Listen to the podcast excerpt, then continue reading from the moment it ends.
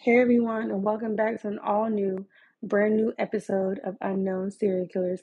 Thank you guys for coming back this week to join me. I know I was supposed to be back last week, but you know, people get busy, so we're back this week. Um, we are in season six, and these serial killers here is going to have you guys on the edge of your seats. So please continue to tune in because you don't want to miss any of these. Before we get into it, um, viewers' discretion is advised because we are talking about murder, violence, and possible drug use. Of course, murder and violence because this is why we are here. If you missed any of the episodes in any of the seasons, please go back and listen to them now because you don't want to miss any of them. Let's get into it. And this week we are going to be talking about Gary Heidnik. Gary Michael Heidnik was born on November 22, 1943, in Eastlake, Ohio, a suburb of Cleveland, to Michael and Ellen Heidnik. He had a younger brother, Terry. After his parents divorced in 1946, the Heidnik children were raised by their mother for four years before being placed in the care of their father and his new wife. Heidnik would later claim he was emotionally abused by his father. He suffered a long-time problem of bedwetting and said his father would humiliate him by forcing him to hang his stained sheets from his bedroom window in full view of their neighbors. After his son's arrest, Heidnik's father denied the abuse allegations, of course. At school, Heidnik did not interact with his fellow students and refused to make eye contact. When a well meaning new female student asked, Did did you get the homework done, Gary? He yelled at her and told her she was not worthy enough to talk to him. Heidnik was also teased about his oddly shaped head, which he and Terry claimed was the result of a young Heidnik falling out of a tree. Nonetheless, Heidnik performed well academically and tested with an IQ of 148. With the encouragement of his father, 14 year old Heidnik enrolled in the Staunton Military Academy in Staunton, Virginia for two years, leaving before graduation. After another period in public high school, he dropped out and joined the United States Army when he was 17. Heidnik served in the Army for 13 months. During basic training, his drill sergeant graded him as excellent. He applied for several specialist positions, including the military police, but was rejected.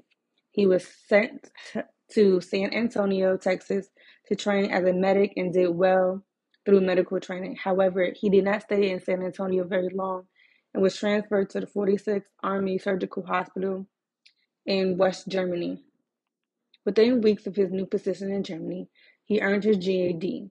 In August 1962, Heidnik began complaining of severe headaches, dizziness, blurred vision, and nausea. Wow. A hospital neurologist diagnosed Heidnik with gastroenteritis and noted that he also displayed the symptoms of mental illness for which he was prescribed some medication. In October 1962, Heidnik was transferred to a military hospital in Philadelphia, Pennsylvania, where he was diagnosed with schizoid personality disorder and consequently honorably discharged from military service. Wow. Shortly after his discharge, Heidnik became a licensed practical nurse and enrolled at the University of Pennsylvania, only to drop out after a single semester. He worked at a Veterans Administration hospital in Coatesville, but was fired for poor attendance and rude behavior towards patients. From August 1962 until his arrest in March 1987, Heidnik spent time in and out of psychiatric hospitals and had attempted suicide at least 13 times in 1970, his mother, who had been diagnosed with bone cancer but suffering the effects of alcoholism, committed suicide by drinking MRSA chloride, mercury chloride, and that is like um, it's like bleach. Yeah, that's like bleach. His brother Terry also spent time in mental institutions and attempted suicide multiple times. Wow, so the whole family was just trying to kill themselves. In October 1971, Heidnik incorporated a church called the United Church of the of, of the Ministers of God. Initially, was a mere five followers. In 1975, he opened an account under the church's name with Merrill Lynch. The initial deposit was 1500. Heidnik eventually amassed over $500,000. By 1986, the United Church of the Ministers of God was prosperous. Heidnik used a matrimonial service to meet his future wife, Betty Disto, who then, with whom he corresponded by mail for two years before proposing to her. Disto arrived from the Philippines in September 1985 and married Heidnik in Maryland the following month on October 3rd. The marriage rapidly deteriorated after she caught him in bed with a trio of other women. Throughout the course of their brief marriage, Heidnik forced his wife to be an onlooker while he performed intercourse with other women. Disto also accused Heidnik of repeatedly raping and assaulting her. With the help of the Filipino community in Philadelphia, she was able to leave Heidnik in January 1986. Unknown to Heidnik until his ex-wife requested child support payments in 1987, he had impregnated Disto during their short marriage. On September 15, 1986, she gave birth to a son whom she named Jesse John Disto. Heidnik also had a child with Gail Lincow, a son named Gary Jr. The child was placed in foster care soon after his birth. Heidnik had a third child with another woman, Annette Davison, who was illiterate and mentally disabled. Their daughter, Maxine Davidson was born on March 16, 1978, and immediately placed in foster care. Shortly after Maxine's birth, Heidnik was arrested for kidnapping and, the rape of Anjanette's sister, Alberta, who had been living in an institute for the mentally disabled in Penn Township. Whew. In 1976, Heidnik was charged with aggravated assault and carrying an unlicensed pistol after shooting at the tenant of a house he offered for rent, grazing the man's face. In 1978, Heidnik signed out Alberta, the sister of his then girlfriend, Antoinette Davidson, from the Penn Township Mental Institution on day leave and proceeded to imprison her in a locked storage room in his basement. After she was found and returned to the hospital, examination revealed that she had been raped and sodomized, and that she had con- contracted gonorrhea. Heidnik was arrested, charged, and convicted of kidnapping, rape, unlawful restraint, false imprisonment, involuntary deviant sexual intercourse, and interfering with the custody of commitment person. The original sentence was overturned on appeal, and Heidnik spent three years of his incarceration in a mental institution prior to being released in April 1983 under the supervision of a state sanctioned mental health program. After his wife, Betty Disto, left him in 1986, Heidnik was arrested again and charged with assault, indecent assault, spousal rape, and involuntary deviant sexual intercourse. On November 25, 1986, Heidnik abducted a woman named Josephine Rivera. By January 1987, he had kidnapped another four women who he held captive in a pit in the basement of his house at 3520 North Marshall Street in North Philadelphia. The captives were raped, beaten, and tortured. One of the women, Sandra Lindsay, died of a combination of starvation, torture, and an untreated fever. Heidnik dismembered her body, but had problems dealing with the arms and legs, so he put them in the freezer and labeled them dog food. He cooked her ribs in the oven, boiled her head in a pot on the stove. Police officers came to his house after his neighbors explained that a nauseating odor was emitting from his residence, but they left the premises after Heidnik explained, in quote, I'm cooking a roast. I fell asleep and it burnt, unquote. Several sources state that Heidnik ground up the flesh of Lindsay, mixed it up with dog food, and fed it to his other victims. His defense attorney, Chuck, said that upon examination of a Cuisinart and other tools in his kitchen, they found no evidence of this. Peruto said that Heidnik made up the story to support the insanity defense. Peruto said that Heidnik started the rumor of cannibalism in public and that there were no evidence of anyone eating human flesh. They don't know that. They do not know that. Heidnik used electric shock as a form of torture. At one point, he forced three of his captives, bound in chains, into a pit. Heidnik ordered Rivera and other women to fill the hole with water and then forced Rivera to help him apply electric current from a stripped extension cord to the woman's chains. Deborah Dudley was electrocuted to death, and Heidnik disposed of her body in the Pine Barrens in New Jersey.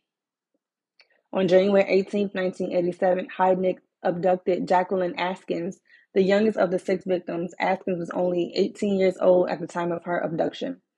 On May 5, 2018, a special report titled Gary Atkins, House of Horrors 30 Years Later was aired and featured an interview in which Atkins recounted that Heidnik raped, duct taped around the mouth of the victims and stabbed them in their ears with a screwdriver. I can believe that.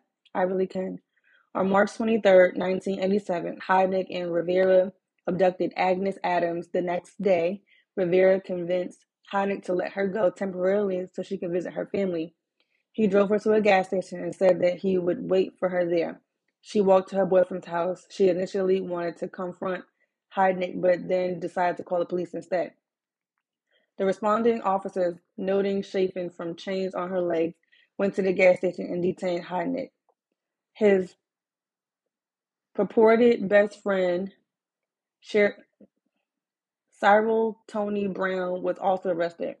Brown was released on $50,000 bail and an agreement that he would admit that he had witnessed Heidnik's dismemberment of her body. Shortly after his arrest in April 1987, Heidnik attempted to hang himself in his jail cell. Apparently, that didn't work. At Heidnik's arraignment, he claimed that the women were already in the house when he moved in. At trial, Heidnik was defended by A. Charles Peruto Jr., who attempted to prove that Heidnik was illegally legally insane. Heidnik's insanity claim was successfully rebutted by the prosecution led by Charles F. Gallagher III. The fact that he successfully amazed appro- approximately $550,000 through his brokerage account was used to prove that he was an astute investor and therefore not insane. Yeah, that didn't work out. Testimony which was given by his Merrill Lynch financial advisor, Robert Kirkpatrick, was also used to prove Heidnik's mental contents, competence. Kirkpatrick called Heidnik an astute investor who knew exactly what he was doing. On July 1st, 1988, Heidnik was convicted of two counts of first degree murder, six counts of kidnapping, five counts of rape, four counts of aggravated assault, and two counts of involuntary deviant sexual intercourse. He was sentenced to death and incarcerated at the State Correctional Institution of Pittsburgh. In January 1989, he attempted suicide with an overdose of prescribed medication. Was it Thorazine? Hmm. Thorazine? In, in 1997, Heidnik's daughter, Maxine Davison White, and his ex wife, Betty Heidnik, filed a suit in federal court in the Eastern District of Pennsylvania, in which they requested a stay of execution on the basis that Heidnik was not competent enough to be executed. After two years of legal procedures in various courts, on July 3, 1999, the U.S. District Court for the Eastern District of Pennsylvania issued its final ruling clearing the way for Heidnik's execution. Heidnik's last meal was two slices of cheese pizza and black coffee. He was executed by lethal injection on July 6, 1999, at the State Correctional Institution, Rockview, in Bellefonte, Pennsylvania, and his body was cremated. As of 2022, he was the last person to have been executed by the Commonwealth of Pennsylvania. He, he remains the third of only three people who have been executed in Pennsylvania since the resumption of the death penalty. And that, my friends, is the story of Gary M. Heidnik. So, how do we feel about this guy? We know that he definitely did deserve to die. Um, I mean, what else can we say about him? He's just a monster. He is clearly such a monster. And this is why we stay clear of people like him. And this is why we need to stay clear of people who give us bad vibes. We don't need that kind of energy in our lives, and we'll add end up here. So we're back. Here is the list of victims Josephine Rivera, age 25, kidnapped on November 25th, 1986. I think she's the one that people think is the accomplice. People think that she's helping him kill these girls and kidnap these women. Sandra Lindsay, age 24, kidnapped on December 23rd, 1986, murdered on February 7th, 1987. Lisa Thomas, age 19, kidnapped on December 23rd, 1986. Deborah Dudley, age 23, kidnapped on January 2nd, 1987. Murdered on March 19th, 1987. Jacqueline Askins, age 18, kidnapped on January 18th, 1987. Agnes Adams, age 24, kidnapped on March 22nd, March 23rd, 1987. So we have a interview.